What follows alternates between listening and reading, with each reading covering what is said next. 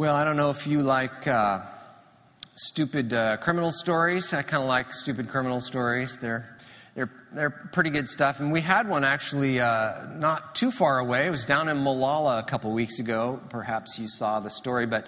So it turns out there was a there was a, a man and a woman. They were in a in a car in an alley, and and uh, I don't know, he had, you know, a, a, substance in a baggie that he was going to trade to the woman for cash, you know, if you get the idea what's going on there. But this was going on, and they were talking about this when he kind of sat down on his phone the wrong way, and his phone chose to dial, of all things, 911. And uh, so the dispatcher gives it the, uh, you know, hello, this is 911, how can I help you, you know, and there's no response, but she can hear this conversation between a man and a woman, and she realizes this is a drug deal happening. And so she works the, the GPS magic and she finds out that this car is located just a, a block away from the police station in an alley. so, are you taking notes? Uh, you don't need to know that. But anyway, uh, so she, she dispatches a, a, patrol car, and the officers approach the car, and uh, they confront them there, and the, there's a there's a man and a woman inside, and but they say no, we, we don't even have cell phones. So the, what the officer does is he speaks real loudly, Are you sure you don't have a cell phone? And the dispatcher says, Yes, I can hear you. And they're busted. So he goes to jail and she gets a citation. Now, not the, not the stupidest, stupid criminal story of all time, but you know, a pretty good one. Uh, I'm not sure I would have really even remembered it very much, other than I happened to, to glance down at the comments, and uh, I'm not, I'm not sure either who does this. But anyway, apparently some people get a log on for news stations and leave comments after news stories. I, I'm not sure exactly what the point is, but anyway, this one person that, at the top, they, they read this story, hearing about what happened to this guy, and, and he said, here was his comment about the, the news story, if I can find it here. Oh, um, that's when you know God hates you. And, uh, and then a, a, woman posted after that because you, you, all are catching on that the only evil in the world today is hate. So she's like going to correct that and said, well, maybe not hates, but he's really, I'll say angry, not her words, but you know, he's probably really angry at him. And I thought, isn't that fascinating that people jump to this conclusion that God's out to get them.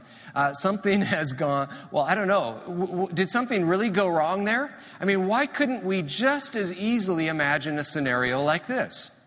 Let's say this was a woman who's never taken meth and she's purchasing her first dose of meth and, and now the cops arrive just before she gets hold of it, and she never takes that initial dose, which will forever alter her brain and put her on a path where she can't escape it the rest of her life. Couldn't we conclude that God is an amazingly powerful uh, and gracious God to interject himself into her life and snatch her from the fire, so to speak?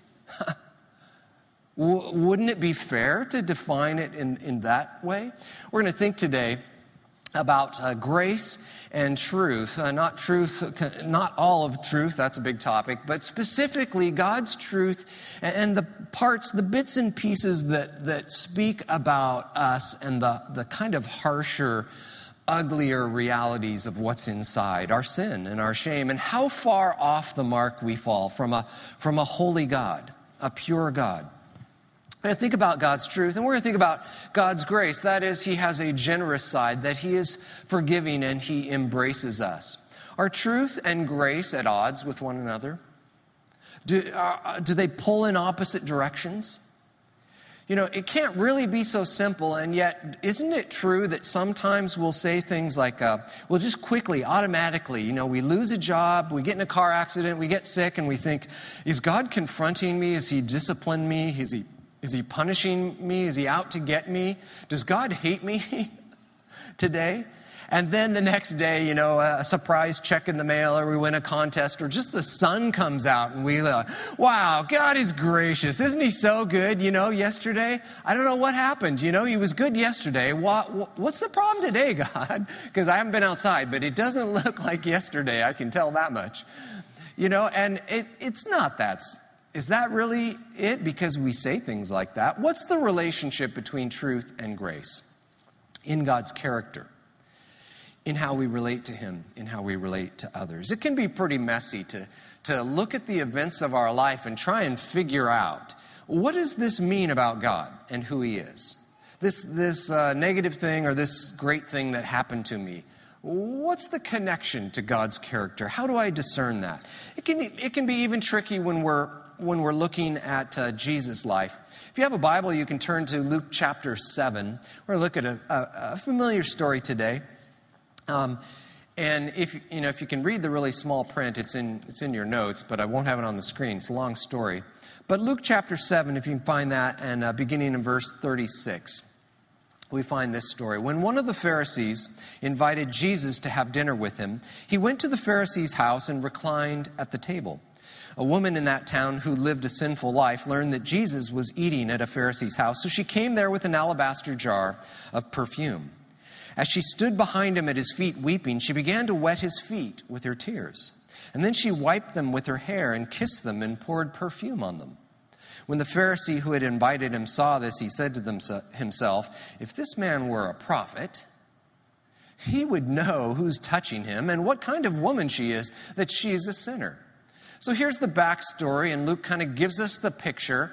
And then at this point, now that Simon has concluded this in his, his mind, uh, he turns to Simon and he backs up a big boatload of truth and dumps it on him. He, Jesus answered Simon, I have something to tell you, Simon. Tell me, teacher, Simon says. Oh, I never thought of that. Simon says. Two people owed money to a certain moneylender. One owed him 500 denarii and the other 50. Neither of them had the money to pay him back, so he forgave the debts of both. Now, which of them will love him more? Simon replied, I suppose the one who had the bigger debt forgiven. You've judged correctly, Jesus said. Then he turned toward the woman and said to Simon, Do you see this woman? I came into your house. You did not give me water for my feet, but she wet my feet with her tears and wiped them with her hair. You, Simon, did not give me a kiss, but this woman, from the time I entered, has not stopped kissing my feet. And you did not put oil on my head, but she has poured perfume on my feet. So Simon gets some truth. He gets this story, he gets a principle put to him in a, in a little parable because there's something he has really failed to understand and to see or to admit. He gets an indictment of his failures, and these were fairly simple things. These were common things. Uh, how you offered hospitality in that era involved the washing of feet and a kiss of greeting, and maybe an anointing of oil for your refreshment, and, and it was just courtesy. And Simon gets called to account for his failures. But the woman, on the other hand, she gets grace. Jesus brings a lot of grace. He says, Therefore, I tell you, her many sins have been forgiven, as her great love has shown. But whoever has been forgiven little loves little. Then Jesus said to her, Your sins are forgiven. The other guests began to say among themselves, Who is this who even forgives sins? And Jesus said to the woman, Your faith has saved you. Go in peace. So while Simon got truth, Jesus or uh, the, the woman gets forgiveness and, and she is saved, and she gets to go out that day and into the rest of her life with the blessing from Jesus himself of peace. Go in peace. Wouldn't you love to have Jesus tell you that? Just go ahead and go in peace.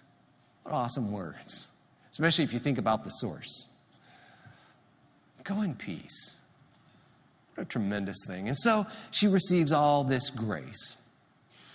Now, when we read this really quickly and we just think about Jesus responding to people in different ways, sometimes, I don't know, maybe you could be tempted to think it's some kind of like divine personality disorder. Like, I wonder which Jesus is going to show up today. Some people get the truth speaking, confrontational Jesus, and some people get the warm, embracing, gracious Jesus. And I hope, you know, when I wake up today, I just wonder which one it'll be. Oh, it's raining. I guess God's mad you know, oh, the sun's shining onto me and all's well and God's good to me today. And, and, you know, it's like he can't make up his mind, or so we sometimes think. now, we go to, to f- kind of funny places, not, not, not a good kind of funny, some kind of awkward places when we kind of emphasize one of these over the other. For, ex- for example, if we say, you know, God's the God of truth and grace, you know, and there's some grace. The God of truth. You know, we start off with something good. We, understanding that God's the God of truth, for example, with what we're talking about today, would give us the opportunity to understand what He said about us. That, that I'm a sinner, that I fall way short of His standards. Now, you see, if that's the reality, it's good for me to know that, right? It would be kind of tragic for me to not know that. And so we start in a good place, but then, you know, as he's the God of truth, we think, okay, and then I get to spend eternity with him, the greatly disappointed God, you know, who never quite gets the frown off his face because he's just always thinking about the truth, the reality of what I've been, a sinner right? So, hope you enjoy heaven as you go off to spend forever with a disappointed God the God of truth. But, you know, is that really it? You know, we, we, we emphasize that, and then grace becomes, I think, theoretically in our minds, sort of a compensation that God had to reluctantly come up with a concession for us. He really just wanted to deal with truth the way things are, and then we messed it up, and the truth about us became so ugly, and He's like, oh, hold on a minute, let me see if I can find anything else over here. You know, well, how about some grace? I guess we'll use grace. You know, like it's, he's reluctant to be that. On the other hand, we can do that with grace. We can start there that he's a God of grace and, you know, some truth, but hopefully he doesn't look too close. Like, uh, we start in a good place again with grace. I feel the wonder of God's love and acceptance, and that's good. But then we think, you know, but it's, it's grace and a little bit of truth. And hopefully, He doesn't really look at truth anymore because I still have these lingering things. And, you know, Jesus, you don't really want to look at keep looking at my motives. You don't want to keep looking at truth, do you? Can't we just stick with the grace side? So I believe it's a fallacy that grace and truth are somehow at odds with one another. See, I think for Jesus, they're inseparably linked. They, they come together, they're integrated. In the first chapter of John, John is giving us kind of a poetic theology. And he starts off calling Jesus the Word because Jesus uh, reveals most clearly what God is like to us. He's the, he's the truest picture of what God is like and he is God.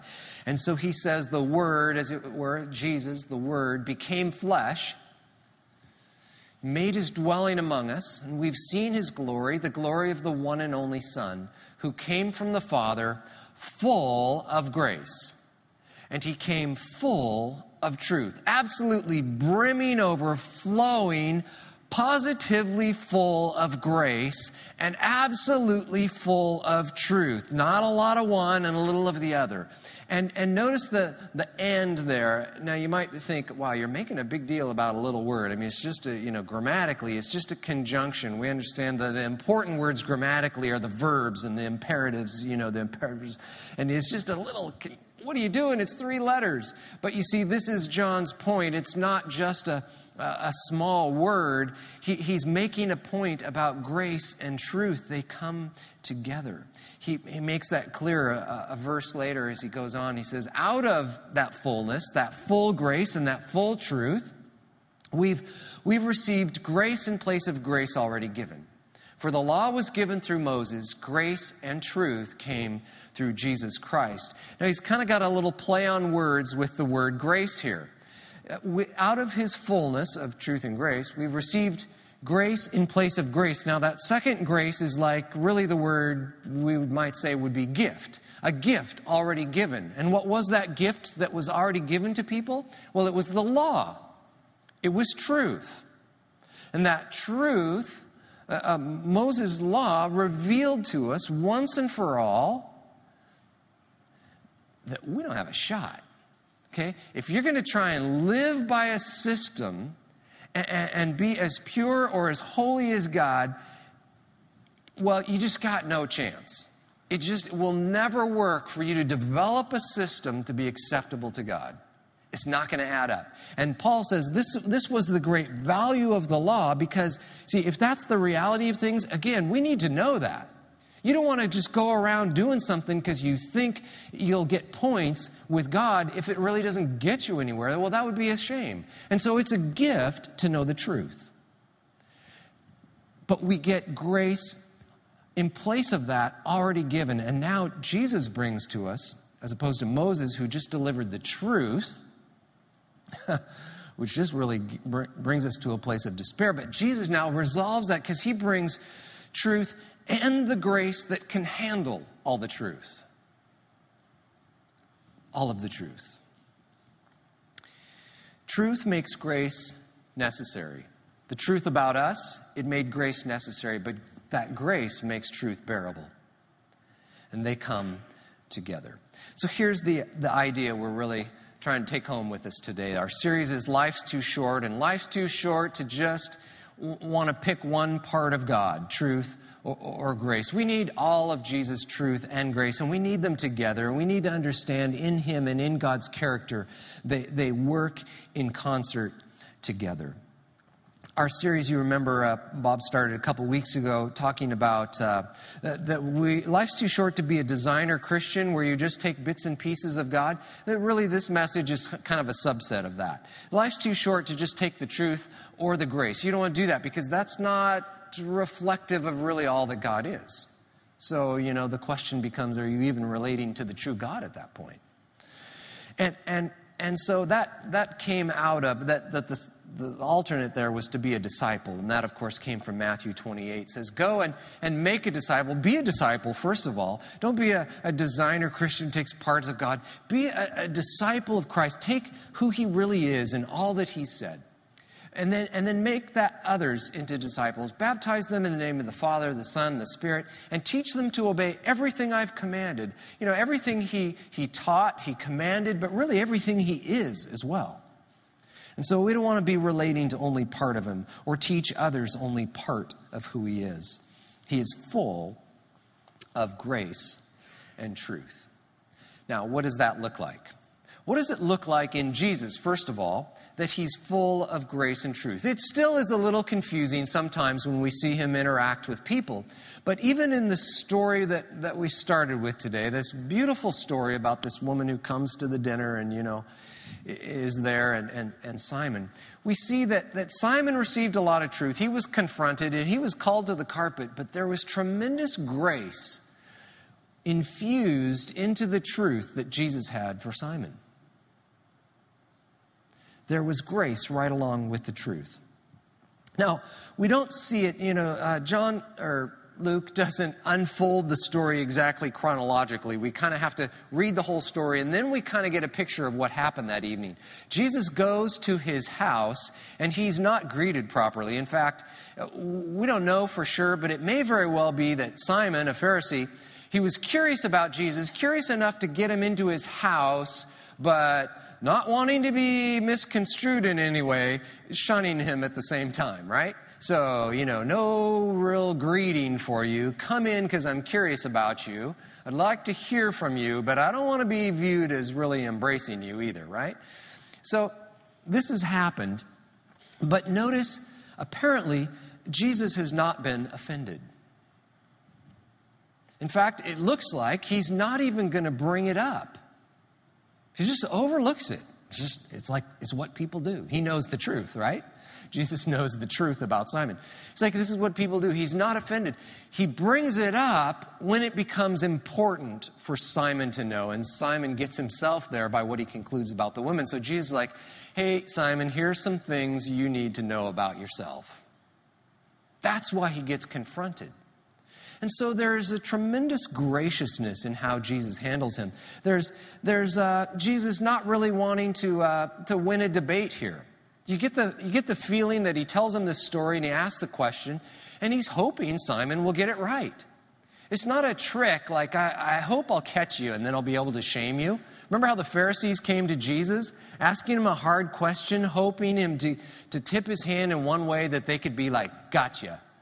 Jesus isn't doing it. He hopes he'll get the answer right.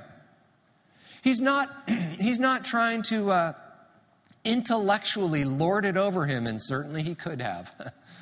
you could have just like squashed him intellectually. And Jesus, of course, could with anyone. You take an astronomer, a philosopher, a scientist, a, a, a counselor, an atheist. He could do it any, any, to anyone. He could intellectually, you know, lord it over them. He could just blow them out of the, put them in a debate with anyone. He could blow them away. It's the wisdom of God. But he, he, he isn't doing that. What's he after with Simon? You see, I think he wants Simon to get it right. There's a graciousness in his manner towards Simon. And I think also, secondly, really important, Jesus is, is relaying truth to him with a goal.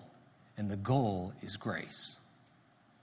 He wants Simon to experience grace as well. That's why he's giving him truth. You know, in the, in the parable there that he tells him, there's the, uh, the, the person who's been forgiven more loves more. See, and that's the woman in the story. So in the parable, Simon is kind of the person who's been forgiven less and therefore loves less. But of course, one of the tricks of the story is that the, the reality isn't that Simon has, has had very little affection for Jesus because he had less to be forgiven. That, that would be the wrong point to take from it right? The point would be, Simon, you see, if you could realize the truth about yourself, about how much you need to be forgiven, then you would be able to experience what this woman is experiencing. That's what I would really want for you. It would have been awesome if that happened. And so then you end up getting this story where Simon realizes that, receives grace, he has faith, and now they're fighting over the feet. You know, hey, woman, let me have one of those feet. I want to cry on one. Give me one. You see, uh, Jesus is, is gracious and he has a goal of grace. There was truth for Simon, but there was grace within it. And then for the woman, there was grace, but there was truth infused into that. Notice so he says to the woman, Your faith has saved you. Go in peace. This wasn't some arbitrary graciousness. Jesus didn't show up and go, you know, I'm kind of feeling okay today, so let me pick a few contestants from the studio audience to receive some grace. All right, you and you and you, your sins are forgiven. The rest of you, come back next week, we'll see how I feel. this isn't arbitrary, like, oh, woman, don't cry, I feel sorry. You know, like I'm so tired of Pharisees. They're so cold and heartless. I just love all your compassion. I feel bad for you. All right, you're forgiven. Was it because she just emoted a lot? No. Jesus is really clear. All that emotion, that's after she was forgiven. That's why it's coming out.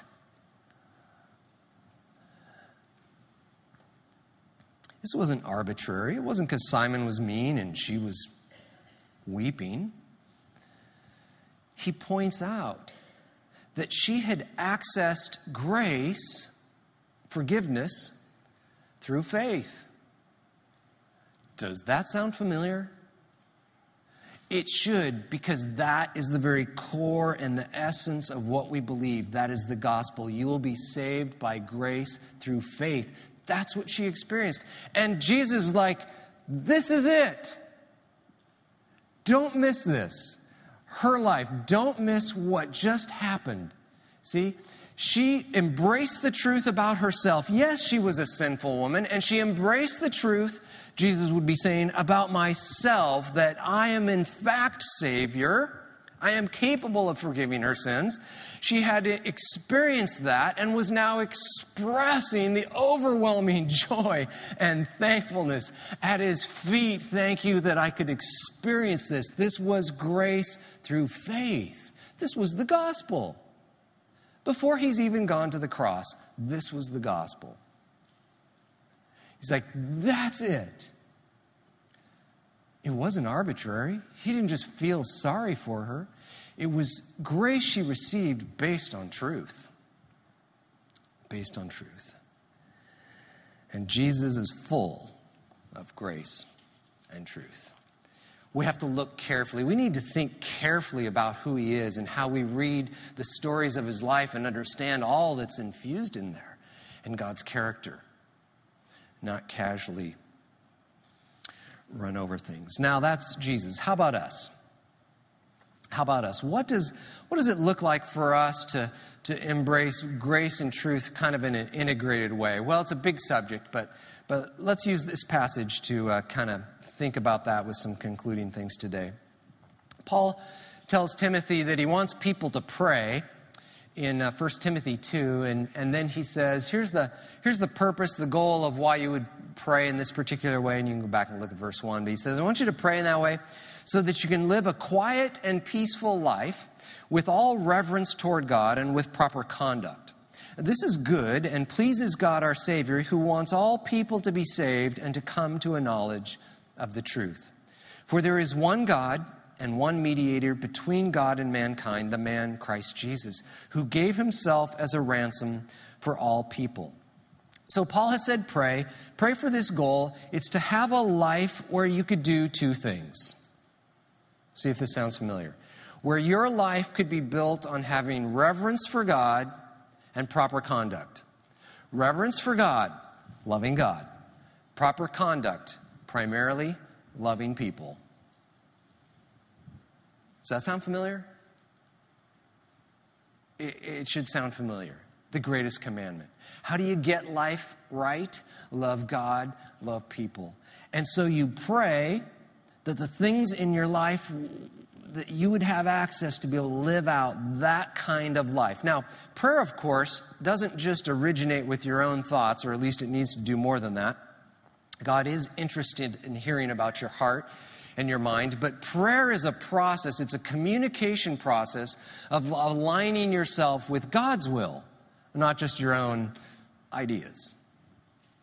Aligning yourself with God's will. And here, so after he's talked about praying, he gives us a little insight. What is God's will? Well, here's a big picture. See, this is good. It pleases God because He wants all people to be saved and to come to a knowledge of the truth to be saved, experience grace, to understand the truth, which complements the grace, which you, you can't even embrace grace without understanding the truth of who you are and your need for grace, without understanding the truth of who Jesus is as the source of grace. And so these are the things God's, God wants for people. So we're, we're pursuing those things. And now we're going to try and relate to others a few observations. First of all, grace. You're going to demonstrate some grace to people. That's a good thing. You should do that. But remember from what we've learned today what real grace is. Real grace accounts fully for the truth. Real grace doesn't have to uh, kind of look away from some parts of someone, from some kind of shameful part of someone, to embrace them. Real grace looks right at the truth and takes it on. Bring it on. Grace is like, I've got to have all the truth. If this is going to be real, I got to know what's really there, right? That's really what grace is God's grace. Uh, today, you know, in our culture, there's a really popular concept. And we're told we should be pursuing tolerance. Tolerance. I just think of God sitting back going, Really, guys? Is, how low can you shoot? Is that all you're going for? So that you can go around and tolerate people and you'll know that some things aren't right and that's, you don't like this over here, and you, but you'll just kind of only partially look so you can tolerate it. He's like, come on, can't we go aim higher than that? Because I'm, I'm going for the moon here. I want grace. I want people to have grace. Not like, oh, you're kind, really, there's a lot there I don't want to see, but all right.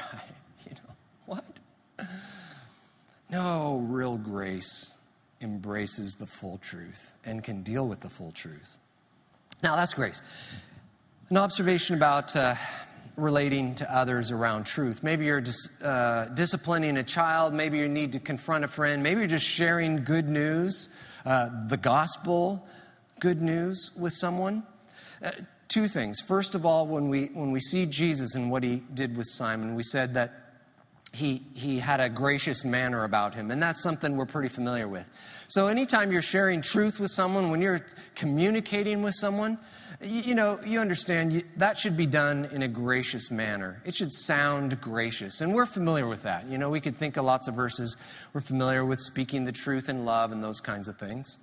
But it's that second one, I think, that's really the interesting challenge. Remember, Jesus shared truth with Simon for the purpose of grace, that he might land in grace. Not that he could just know that he had failed. didn't just want to go, hey, Simon, you left me, you know, you didn't treat me right. Now go feel bad. it's not his purpose. He's aiming, he wants him to know the truth so that he can arrive at a place of experiencing grace. And we need to do the same as well. We need to speak graciously, but we need to be aiming people to experience grace, even though we're speaking truth. Now, the, uh, the uh, stupid criminal story I told you, uh, I, only, I, only, told you part of the comments. There was uh, it, it, it, was Channel 8. So it was, it was a, a news station, and uh, I don't know who writes their headlines. Hopefully it's not you, but um, they actually had put a headline on. And, I, and you know, the person who writes headlines, you, you know that's basically in the, the sales department, the advertising. They're trying to get you to click on things. So here was the actual heading on the story. It was something to the effect of um, drug dealer butt dials 911. So that, that was the heading. So then after the story, there was the whole comment. I guess that's when you know God hates you. You know, we already cleared up that part. It's not, not so simple. Um, God may have been disciplining the drug dealer, but it's not, you got to think more carefully than just thinking that. So we got that comment. That's when you know God hates you. And then there was a whole other thread uh, commentary started by a woman who who said something to this effect. Now, the, the tone is just the, I'm sorry, it's just the way I hear it in my head. It may not have actually been that way in her head, but this is how I hear what she said. Um, if I can find it here. Oh, she says, Now, why don't we all just agree to just say pocket dialed? Okay? right? Just say dial. Now, I don't know if she is a Christian, but I instantly imagine that she might be because this is something that, well, unfortunately, we're pretty good at, right? And, and that is we try to pressure others by taking offense at things, right? We, we look and we see the truth. Now, here, the, the reality is, again, I'm not defending Channel 8 and I'm not defending our world. Our world is an offensive place, right? It's, duh. Hopefully, that's the, the, stupidest thing I've said all morning. You know, the, the world is an offensive place. Uh, but what we do, oh, what was I saying? Let's see, she might be a Christian. Um,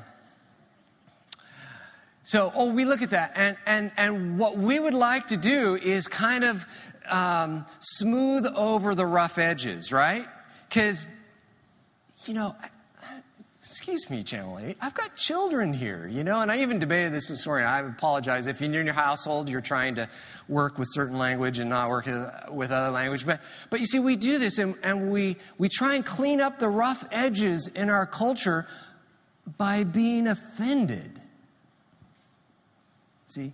And here's the problem there's absolutely no power in that. Right? What did I conclude about the woman who posted about the story? She's an offended person. Right? That's the impact it had. It's not going to change the news channel. It's not going to change anyone who read it. You know, it's not going to it's just not going to have any impact because there's no power in our trying to clean people up on the surface a little bit of the time, a little rough edges by being offended. Here's what we will accomplish oh, they're the people who are offended, right? We need, when we speak truth, to be aimed at people experiencing grace. The truth should aim towards grace. Because when you put truth, the full truth, together with God's grace, what happens? There's power. That is the power in the world today. God's already told us this is the power in the world. My grace is the power, and you have to understand the truth to embrace it. That is what transforms people, and then culture is transformed. We were not called to clean people up. We were not called to make people more polite or more civil. We were called to point people in the direction of transformation by the power of the grace and truth of God. Don't try and just clean them up. Aim high, aim for grace, even when you speak the truth, especially when you're speaking the truth. Well, that's in us. We're going to have the, the band um, come on out, and um, we're going we're to sing here. And I just was thinking about what I'd really most cherish for you to leave thinking today is, uh, is about your relationship with God, to be thinking about the cross, and to re- be reminded once again that uh, the, the gospel and the cross isn't about uh, you allowing God to, to look a little bit into your life, to clean up the outside, to have a little bit He's like, No, I, I want to look straight in there at everything you've got because that's what my grace deals with. And there's nothing my grace can't handle. I, I want to clean the whole thing. And quite frankly, what we need to remember is either He cleans the whole thing or He doesn't clean anything at all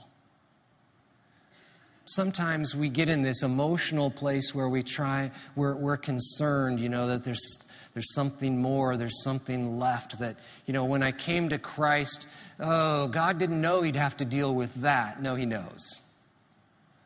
And He wants it all, because that's what the gospel's about. We are broken people, but His grace is up to the task of that truth. Let's, go, let's sing together. We'll focus on that and then we'll pray uh, before we go.